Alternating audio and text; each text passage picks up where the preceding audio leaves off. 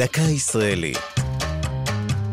השבוע, יהדות ארצות הברית, לציון חודש מורשת הקהילה, והפעם, יהודה לייב מגנס. כשהיה בן 23 הוסמך יהודה לייב מגנס לרבנות בזרם הרפורמי. מגנס הפך למנהיג מוביל בקרב יהודי ארצות הברית, ובשנת 1922 עלה ארצה. כעבור שלוש שנים הוא השתתף בייסוד האוניברסיטה העברית בירושלים, ומונה לתפקיד רקטור האוניברסיטה, תפקיד בעל סמכויות ניהול בתחום האקדמי ובתחום המנהלי. עשר שנים מאוחר יותר, התמנה לתפקיד הייצוגי כנשיא המוסד.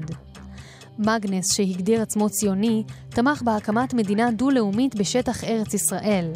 לאחר הצבעת האו"ם בעד תוכנית החלוקה בכ"ט בנובמבר 1947, יצא מגנס לארצות הברית בניסיון לשכנע את הממשל האמריקני להקפיא את התוכנית ובכך למנוע מלחמה קרובה. בעת שהותו שם, כחצי שנה לאחר הכרזת העצמאות, הלך לעולמו. יהודה לייב מגנס קיווה שהעשייה התרבותית יהודית באוניברסיטה תוביל ליצירת תרבות יהודית מובהקת, ללא גוון לאומני, דבר שיסייע, כך קיווה, בפיתוח יחסים שלווים עם האוכלוסייה הערבית בארץ. זו הייתה דקה ישראלית על יהדות ארצות הברית ויהודה לייב מגנס. כתב עידו ליפסקי. ייעוץ הדוקטור אסף זלצר. ייעוץ לשוני הדוקטור אבשלום קור.